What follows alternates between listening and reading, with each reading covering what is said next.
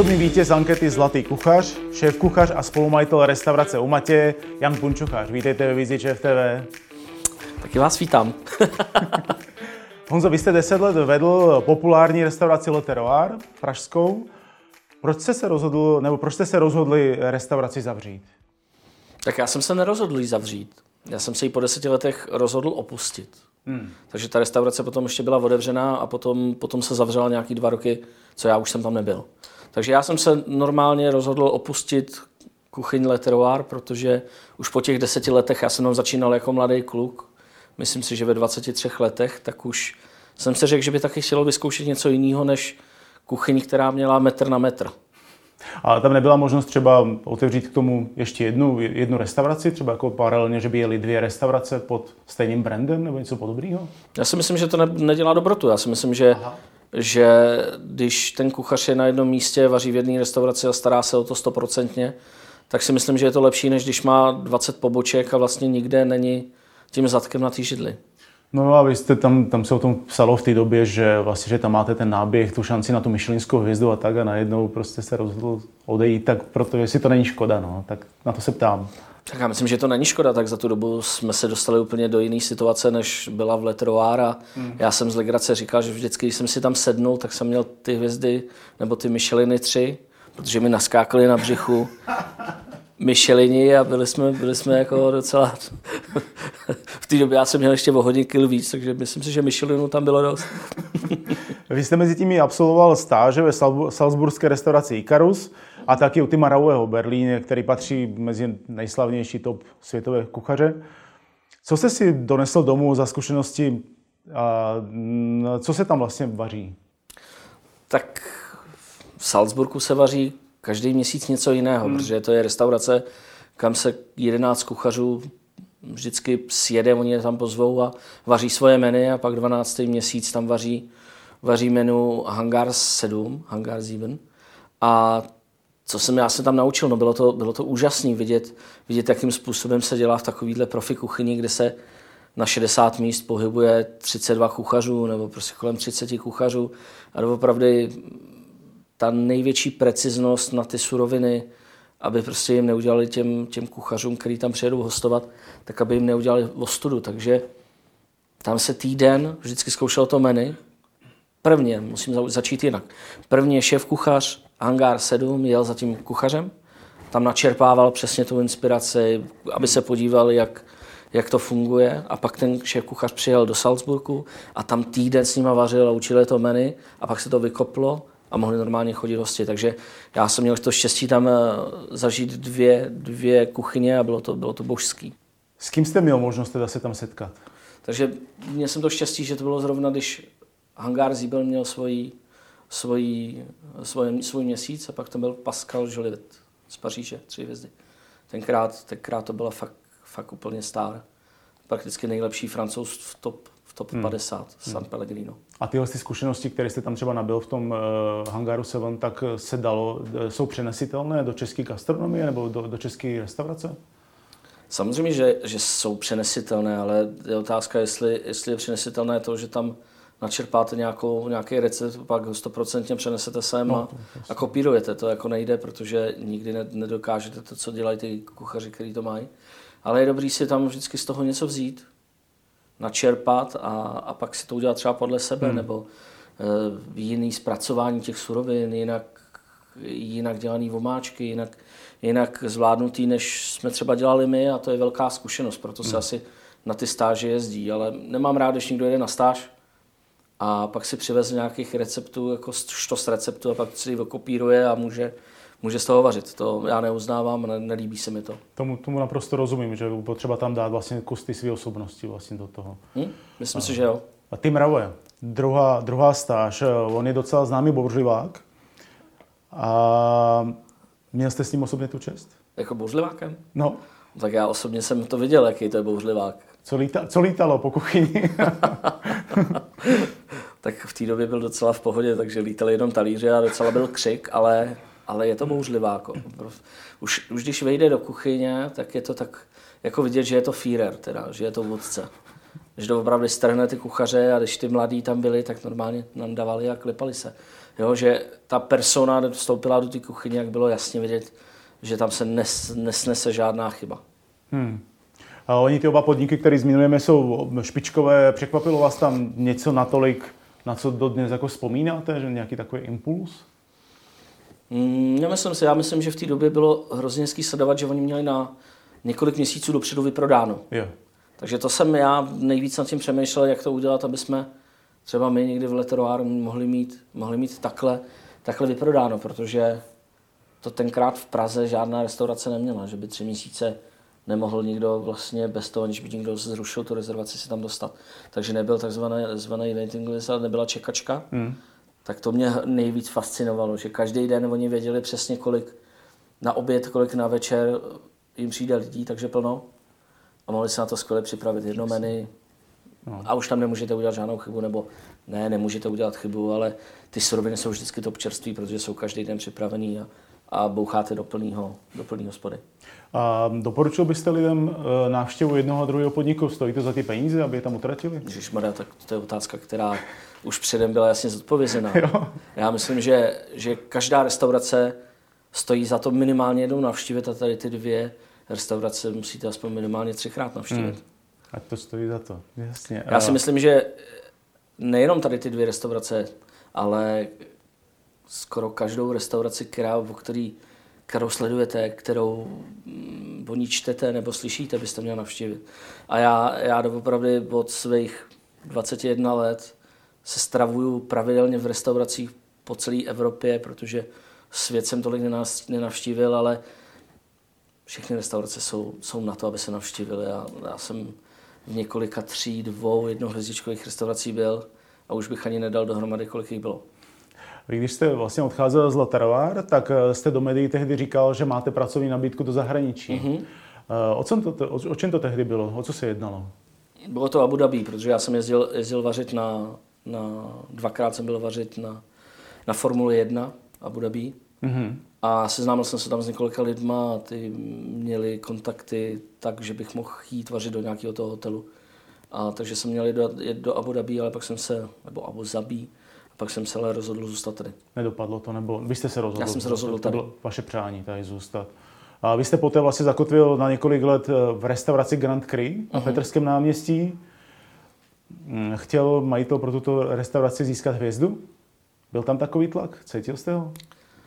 Maria, to určitě. Tlak tam byl od začátku do konce, ale nemyslím si, že, že z mé strany to bylo honění, honění za to dostat myšlenskou hvězdu. Samozřejmě každý kuchař, který dělá takovouhle gastronomii, hmm. tak to chce, protože si myslím, že je to ocení jeho práce. Pak je to určitě nějaká prestiž. Každý cizinec, kdo miluje jídlo, tak se podle toho orientuje. Takže byla to nějaká meta, byl, byl určitý tlak, ze zhora? Ze zhora, ale, ale nedopadlo to. A čím vás um, přesvědčila, přesvědčila ta kuchyně tamní? Uh, proč jste se tam, proč jste, proč jste se jí vlastně ujal? Tak ta kuchyně tam žádná nebyla, tam se odvíralo v té době. Tam byl předtím eh, francouzský šéf kuchař, mm. který ale nevařil v té velké restauraci, ten vařil jenom v tom baru, který k tomu byl přijmutý.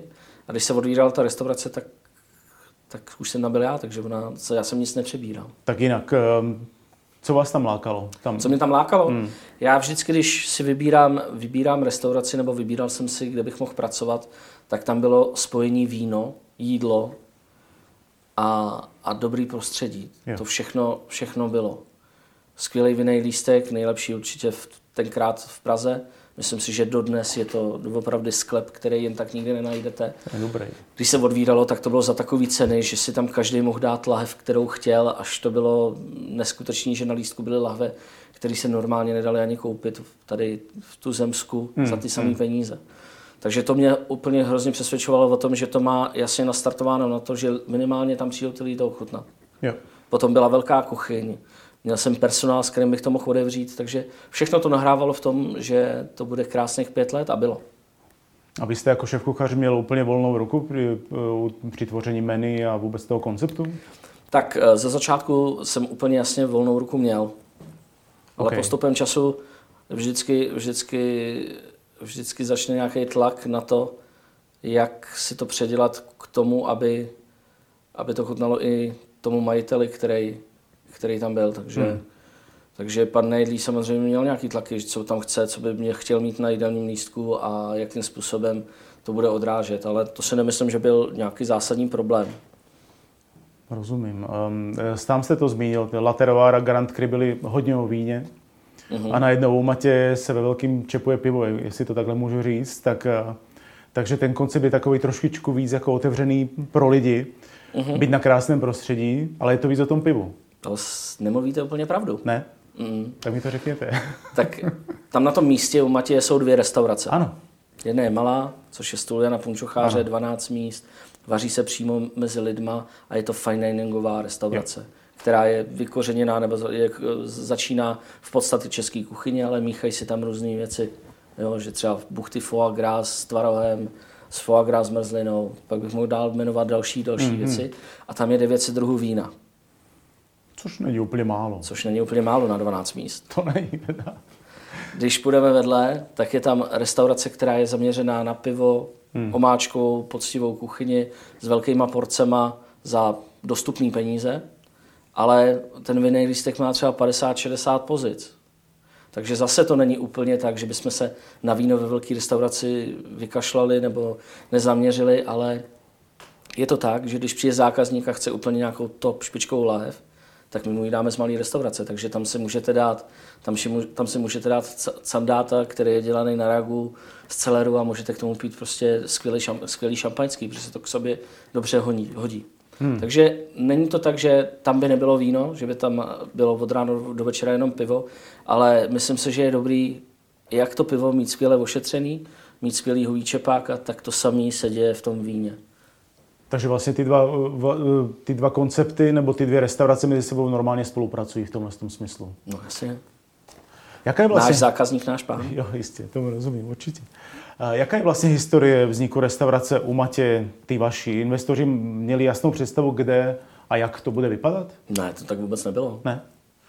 Já, já jsem měl zákazníka, který, a myslím, můžu říct, že i v té době už kamaráda, pana Fidlera, který mě oslovil, že bydlí hned vedle Matěje a že je prázdný ten prostor a že ví, jak se k němu dostat, tak mě oslovil, jestli nechci se přijít podívat, jak to na mě bude dýchat, jestli bych to nechtěl převzít, jestli, bychom to ne, jestli by to nechtěl, jestli bych to nechtěl provozovat. Hmm. Přišel jsem se tam podívat, prošli jsme si to tenkrát s těma majitelama, kteří jsou taky akcionáři do budoucna a bavili jsme se o tom, jakým způsobem bychom to mohli odevřít. A já říkám, že jo, ale že bych tam hrozně chtěl toho člověka, který mě tam doved, který mě tam vymyslel. A, a vymyslel takovou věc, že uděláme akcionářskou strukturu, já seženu akcionáře, on sežene akcionáře, dáme to dokupy a uděláme akcionářskou strukturu tak, že tam bude 51 akcionářů, každý bude mít 1%, já budu mít ten zbytek. A vznikne vlastně se skupení nějakých lidí, kteří mají rádi gastronomii, kteří mají rádi víno a baví je se scházet, baví, baví je být dohromady. Hmm. A tím to vzniklo, takže to nebylo tak, že bychom si řekli, že jasný model, teď to takhle bylo a jenom pojďme najít ten prostor. Ne, to se ad hoc začalo dělat vlastně před dvouma rokama v září. Jsme si poprvé tam na to byli podívat a řekli jsme si, takhle by to mohlo jít. Já když jsem do té restaurace přišel, tak na mě dejchla hospoda. Genius loci vlastně tam jo, je. Přesně. Nějak, když přijdete ty kaštany, já jsem byl někde na vesnici, když jsem tam šel, takže jsem se žil, jako by byl někde na vesnici a šel jsem k někomu do, na dobrý guláš, na dobrou svíčkovou, na dobrou kachnu a tím pádem jsem říkal, že ten koncept bude skvělý. A proto jsem i chtěl mít tu malou restauraci, protože by mi to chybělo. Na to jsem se chtěl právě zeptat, jestli to vlastně jste na, tu, na ten stůl na Punčucháře myslel od začátku, že ho tam potřebujete mít. Já vždycky, když jsem chtěl restauraci, tak jsem chtěl obě dvě ty varianty, aby tam byly. Myslím si, že i spoustu kuchařů v celém světě to tak má, že má něco, čím si hraje hmm. a něco, co generuje, generuje jak finance, ano tak tu fluktuaci těch lidí a dělá prostě běžnou, běžnou gastronomii, která je dostupná třikrát v týdnu. No vlastně pak jsou dvě různé menu, to znamená pro tu velkou část a pro tu malou, ale s tou malou se dá vlastně mnohem víc pracovat? Tak v malé restauraci není žádný menu. Tam je to bez, bez hranic. Tam je to bez hranic, tam přijdete a vlastně nevíte, co si dáte. Takže Vy nevíte, co si dáte, to znamená, Ne, vy nahlásíte ale- alergie, co nemáte rádi Aha. a my pak to menu sestavujeme, to, co máme, to, co objednáme, to, co nám přijde, to, co nám nabídnou. Takže není tam jídelní nic, takže se sednete a teď si budete vybírat, teď nás čeká tohle, tohle, tohle. Je to prostě takový, takový, taková restaurace, kde přijdete si užít ten prostor. Přijdete, jako kdybych já přišel k vám domů a vy byste mi něco vařil. Jo. Tak taky já vám nezavolám, co bude dobrýho, že jo. Takže vy tam přijdete, můžete si stoupnout, můžete si podívat pod pokličku, mm, můžete i třeba udělat školu vaření v tom, můžete se zapojit. Je to prostě taková, taková restaurace, která je spíš pro zábavu, nebo je to, zá- má to být zábavnou formou udělaný. A vlastně něco, co ty, ty chutě budou pro vás špičkový, co, co vám jako nejvíc chutná. Ano, Dejme ano. tomu. Takže vlastně u toho stolu Jana Punčocháře, že se provozuje takový trošku jako gastronomický porno. No nevím, jestli porno, No, gastronomický. když občas to tam takhle může vypadat, ale, ale nemyslím si, že, že gastronomický porno je dobrý to, ale my bavíme se, bavíme se o tom, co ty lidi mají rádi. Hmm. Jo, je tam zase, samozřejmě zase stálá klientela, která tam chodí, která už tam po několikátý, takže víte, co mají rádi, je ten osobní kontakt. Takže nemyslím si, že bychom dělali gastronomický porno, my se snažíme dělat poctivou kuchyni, která je něčím obzvláštěná, ale, ale není to jako 20 věcí na talíři. Z toho už jsem trochu vyrost, takže je to maximálně 3-4 věci, které na tom talíři jsou a musí být jako dobře zvládlý. Tak já myslím, že tak to pra- tak, tam směřují asi všichni ty kuchaři, kteří nad tím takhle přemýšlejí právě. No. Uh, vaše kapří hranolky, ty jsou úplně mm-hmm. skvělé. A mnoho mm-hmm. lidí ale říká, že by se měly podávat jenom na jednom místě, a to ve Třeboni. Co si, co si o tom myslíte vy? Já jsem čekal, že se na to zeptáte, protože několik lidí si to říká, tak eh, eh, to je jako kdybychom si asi řekli, že smažený vepřový řízek bude jenom, nebo vídeňský Schnitzel bude jenom ve Vídni u Plachuty, hmm. nebo Tafelspitz. Ten recept není, není střeboně, ty přílohy, které jsou u toho, nejsou střeboně, je to prostě smažený kapr. Pardon, ten uh, recept, máte na mysli ten recept, který vy používáte, Ano, není střeboně. Jasně. Takže vlastně je to stejně jako s tím vídeňským řízkem, nedělá se jenom ve Vídni. Nedělá se jenom ve Vídni a hlavně, a hlavně ty není, ten recept není stejný jako tam. Já nevím, co oni tam dávají. Nevím, jestli to nakládají do něčeho, nevím, nevím, jestli to marinují 256 dní, nebo co mm-hmm. s tím dělají. Nikdy jsem potom takhle nepídil. A upřímně mě ani nenapadlo to, že by to mohl být problém. Jo, že by to někoho mohlo, ně, někoho mohlo napadnout, že je to něco špatného. Takže já, když jsem se to dozvěděl, že, že to je někde zaregistrovaný, tak jsem se potom samozřejmě pídil. V té době už to zaregistrovaný nebylo. A je to zaregistrovaný na fond písma Jo. a jakým způsobem je to podávaný. Takže ochranná značka na něco úplně jiného, než my tam máme. My neříkáme, že je to střebaně. Rozumím. Takže já si myslím, že my máme čistý svědomí tady v tom a každopádně to není kopie. Masterchef, spolupráce s obchodními řetězci nebo prodejci domácích spotřebičů, spotřebičů, jste celebrita, schlížíte na nás z billboardu po celé republice. Dostanete se ještě vůbec za plotnu? Tak vidíte, že jsem tady v Rondonu. to jo, to jo. Vidíte, že kdybyste si ke mně čichnul, tak voním jako kuchyni. Já jsem to cítil. Takže nemyslím si, že já jsem ten člověk, který by nebyl v kuchyni, naopak. Když, jste na jaře, eh, když na jaře probíhal první lockdown, tak jste se Zdeňkem Porechem vařili pro zdravotníky. Uh-huh. Dokonce pro tento účel byl vytvořený transparentní účet. Uh-huh. Co jste dělali ve druhém lockdownu? Taky se vařilo? Ne, nevařilo se. My jsme, my jsme uh, se zajímali, jestli je zájem o to vařit takovýmhle způsobem. Znovu ten proces, který hmm. nebyl jednoduchý nastartovat, protože musel se udělat neziskovka, musel se vytvořit účet, muselo to projít schvalováním, který doopravdy nebylo jednoduchý. A nerozhodli jsme se dál, dál v tom pokračovat. Že vám to, vlastně on to myslím, že Zdeněk Pourek někde říkal, že vlastně kdyby za ně někdo dělal ty papíry, že by klidně vařil, ale že to byla hrozná obstrukce kolem těch papírů vlastně. Tak my, my jsme to měli rozdělený, Zdeněk se staral o ty, o ty papíry, o tady ty věci, měl na, to, měl na to najatý lidi a my jsme v komunikaci vařili, takže, hmm. Takže několikrát jsme o tom mluvili, že to je velký papírování, velký průšvih a, a hlavně jsme se taky nechtěli dostat do žádných, do žádných potíží s tím. No, rozumím. Protože přece jenom udělat transparentní účet, mít to všechno, je to, je to hrozný, hro- když to řeknu, hrozný voser. No, jasně. To se tady ve Vězdičev klidně může říct z toho. A povedlo se všechny ty peníze vlastně proměnit pak na ty suroviny, ze kterých jste vařili? Ano, ale i jsme věnovali. Aha, aha, aha. Ten zbytek, zbytek šel, šel na, na vybavení, na, na sanitky, takže, takže my jsme všechny, všechny peníze odevzdali, pak nic Jo, jsme si nenechali. Ne, to bych si jenom mě spíš Jo, já zajímalo, to- jestli se třeba jako nevybralo víc peněz, než jste byli schopni jako uvařit. Pak Ano, ano, a tak jo. jsme to, tak jsme to Jo, samozřejmě jo. Dali, dali na dobrou věc. Kde vidíte českou a světovou gastronomii v roce 2021? Eh, Vrátí se hosté do restaurací nebo se budou bát, podle vašeho názoru? Já nevím, ale já jsem tady tu křišťálovou kouli ještě nikde neviděl. No. Hrozně rád bych řekl, že se vrátí. Asi se vrátí, ale asi ne v takové míře, jako, jako do, to bylo doteď, jako to bylo do 2020. Je cítit, že ty lidi jsou víc opatrní, že ty lidi se víc bojí. Já znám několik lidí, kteří doopravdy ani nechodí ven. Hmm. Jo, že jdou do práce, pak jdou hned domů, zavřou se a že by šli do restaurace, to nechtějí. Je otázka, kolik bude lidí mít peněz? Těch normálních lidí samozřejmě. Jistě. Když máte hodně peněz, tak, tak asi do té restaurace budete chodit i tak, ale nemyslím si, že každý bude mít tolik, tolik na to jít čtyřikrát, pětkrát do restaurace. Asi víc si budete vybírat, kam jít, aby ty vynaložené peníze utratit a za co. To jo, ale já doufám, že, že to bude pořád tak, že ty restaurace budou růst, a bude, budou dobře vařit a, a budou plný. Tak vám moc děkuji za rozhovor. Hostem Vizi ČTV byl Honza Punčochář. Moc děkuji, Honzo, ať se daří. Díky moc.